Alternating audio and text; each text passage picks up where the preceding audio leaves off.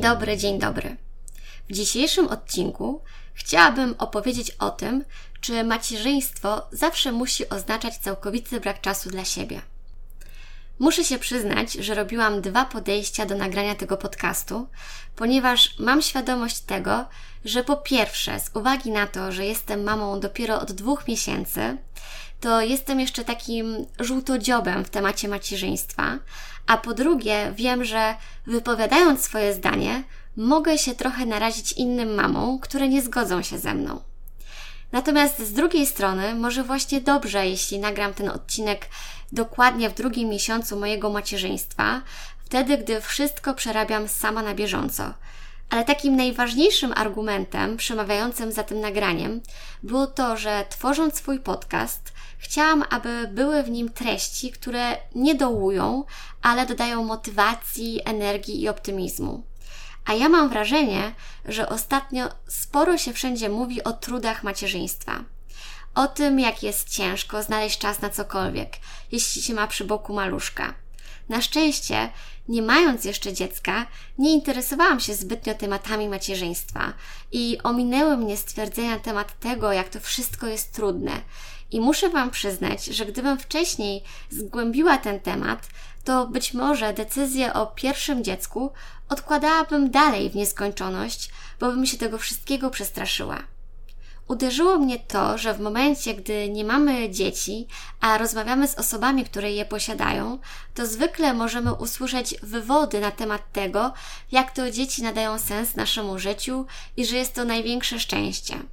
Natomiast gdy byłam już w ciąży i zbliżałam się do terminu rozwiązania, to te same osoby, które tak rozpływały się w zachwycie opowiadając o swoich pociechach, nagle zaczęły snuć przede mną wizję tego, jak to będę chodzić niewyspana, o tym, że nawet nie będę miała kiedy wziąć prysznic. E, wypłynął temat kolek, poporodowej depresji, problemów w małżeństwie spowodowanych pojawieniem się dziecka i innych dosyć smutnych rzeczy. I tak słuchając tego wszystkiego, człowiek się tylko zastanawia, w co się najlepszego wpakował i zaczyna powoli już w siebie wątpić, zadając sobie pytanie, czy jest wystarczająco silny, aby jakoś przetrwać ten okres niemowlęcy i ogólnie resztę swojego życia z dzieckiem. Bo skoro małe dziecko to mały kłopot, to aż strach pomyśleć, co będzie za kilka lat, skoro teraz jest tak ciężko. Tak więc zdecydowałam się, aby wypowiedzieć swoje skromne zdanie w tym temacie. Jednak na wstępie chciałabym zaznaczyć, że wcale nie trafił mi się aniołek banalny w obsłudze. Moja córeczka jest dosyć marudnym i płaczliwym dzieckiem. Nie możemy także liczyć na pomoc innych w opiece nad nią, a do tego nie mam też luksusu skupienia się tylko na macierzyństwie, ponieważ wciąż wykonuję swoje obowiązki zawodowe i praktycznie codziennie pracuję. Natomiast jakimś cudem znajduję czas na wszystko. Mało tego, mam siłę i energię, aby tworzyć podcasty i ogólnie uważam, że jest to jeden z najszczęśliwszych i najbardziej kreatywnych okresów w moim życiu. Mimo tego, że każdej nocy wstaję do mojej córeczki, więc od ponad dwóch miesięcy nie udało mi się przespać więcej niż 4 godzin bez wybudzania się. Czasami zaczynam dzień już o czwartej rano, bo ona nie ma ochoty już dłużej spać. Codziennie też przygotowuję obiad, sprzątam mieszkanie, ogólnie robię wszystko to, co robiłam, gdy oliwki nie było jeszcze na świecie. I tak się ostatnio nawet zastanawiałam, czy aby na pewno jestem dobrą matką, skoro zamiast siedzieć 24 godziny z dzieckiem przywiązanym do piersi, robię jeszcze całą masę innych rzeczy. Tak więc był taki moment, kiedy czułam wyrzuty sumienia, gdy moja mała leżała sobie na brzuszku marudząc, a ja w tym czasie ekspresowo obleciałam mieszkanie z mopem i odkurzaczem. Jednak przypomniałam sobie, że wszyscy w kółko powtarzają, że szczęśliwa mama to szczęśliwe dziecko. I zadałam sobie wtedy pytanie, czy byłabym szczęśliwsza, siedząc cały dzień w dresie na kanapie, wpatrując się w swoją pociechę. Odpowiedź była taka, że zdecydowanie szczęśliwsza jestem, gdy mogę poświęcić kilka minut na to, aby szybko coś w domu ogarnąć. Więc odgoniłam czym prędzej poczucie winy, bo zrozumiałam, że tak jak każda kobieta jest inna, tak też ten czas macierzyństwa dla każdej z nas będzie inny. dla jednych okaże się dosyć ciężkim i pełnym wyzwań doświadczeniem, a dla innych niesamowicie radosnym okresem. Dlatego, skoro część kobiet opowiada o swoich trudnych doświadczeniach dotyczących macierzyństwa, to ja dla zachowania pewnej równowagi opowiem, jak to wygląda u mnie. Dzięki temu te kobiety, które jeszcze nie mają dzieci, mogą wyjąć sobie jakąś średnią z tych naszych poglądów i przygotować się na to, że może być trudno i ciężko, ale z właściwym nastawieniem i przygotowaniem może być też pięknie. Nie wiem jak Wy, ale ja lubię być pozytywnie zmotywowana i słuchać rad ludzi, którzy mi czymś imponują.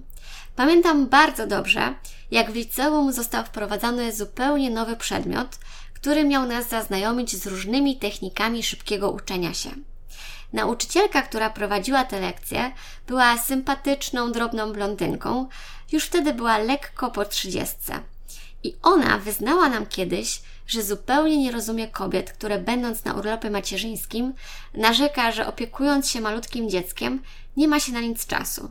Według niej wszystko jest kwestią dobrej organizacji, bo ona, siedząc ze swoim synkiem w domu, pamięta ten okres jako jeden z najbardziej produktywnych w jej życiu. Przyznała, że to wtedy udało jej się przeczytać najwięcej w życiu książek i powiedziała nam, że taki maluszek głównie je i śpi. Tak więc ona miała mnóstwo czasu na to, aby czytać i się rozwijać. I to właśnie była moja wizja idealnego macierzyństwa. Oczywiście nie byłam naiwna i wiedziałam, że takie małe dzieci bywają marudne i czasami krzyczą tak głośno, że człowiek nie jest nawet w stanie usłyszeć własnych myśli. Ale tym bardziej chciałam objąć jakąś strategię i opracować różne rozwiązania, które pomogłyby mi spełnić tą moją wizję idealnego macierzyństwa. Jeszcze będąc w ciąży, szukałam informacji na temat tego, w jaki sposób można sobie ułatwić życie, będąc młodą mamą. W ten sposób odkryłam, że mnóstwo kobiet, które dosyć aktywnie żyje, polecają noszenie dzieci w chustach. To daje dzieciom poczucie bezpieczeństwa, wzmacnia więź między matką a dzieckiem i jednocześnie sprawia, że mamy wolne ręce, a to daje nam wolność. Tego rodzaju rozwiązania pozwoliły mi już przed narodzinami dziecka zacząć myśleć strategicznie i być przygotowaną na sytuację, gdyby moja córeczka nie była jednym z tych słodkich noworodków, które w ogóle nie płaczą i przez większość dnia grzecznie śpią w swoich łóżeczkach. Oczywiście często bywa też trudno, ale to właśnie takie chwile uruchamiają moją kreatywność i testuję wtedy różne rozwiązania, które mogą mi pomóc. Mam znajome, które teraz są w ciąży i co jakiś czas pytają mnie, jak sobie radzę. Zawsze staram się je pozytywnie zmotywować i zapewnić, że dadzą sobie radę, ale przede wszystkim ich nie straszę, tylko dzielę się różnymi patentami, które się u mnie sprawdzają. Jednak w moim przypadku cały okres ciąży miał przygotować mnie na macierzyństwo. I nie mam tu wcale na myśli oblegiwania kanapy ze stosem książek o dzieciach, ale to, aby stać się osobą jak najlepiej zorganizowaną. Cała ciąża była jednym z najbardziej intensywnych i pracowitych okresów w moim życiu. Z uwagi na to, że miałam ogromne szczęście i bardzo dobrze znosiłam ciążę, to postanowiłam w tym okresie być aktywna. Nie pamiętam, abym spędziła choćby jeden dzień na wylegiwaniu się na kanapie albo w łóżku. Dużo chodziłam, bo wiedziałam, że to świetnie służy zarówno mnie, jak i maleństwu w moim brzuszku. Chodzenie też świetnie działa na moje samopoczucie i odświeża mój umysł i odnawia zasoby energii. Zdaję sobie sprawę z tego, jaka jest ogólna idea przebywania na urlopie macierzyńskim. Wiem, że zaleca się, aby w tym czasie się wyciszyć, dużo odpoczywać i zadbać o siebie.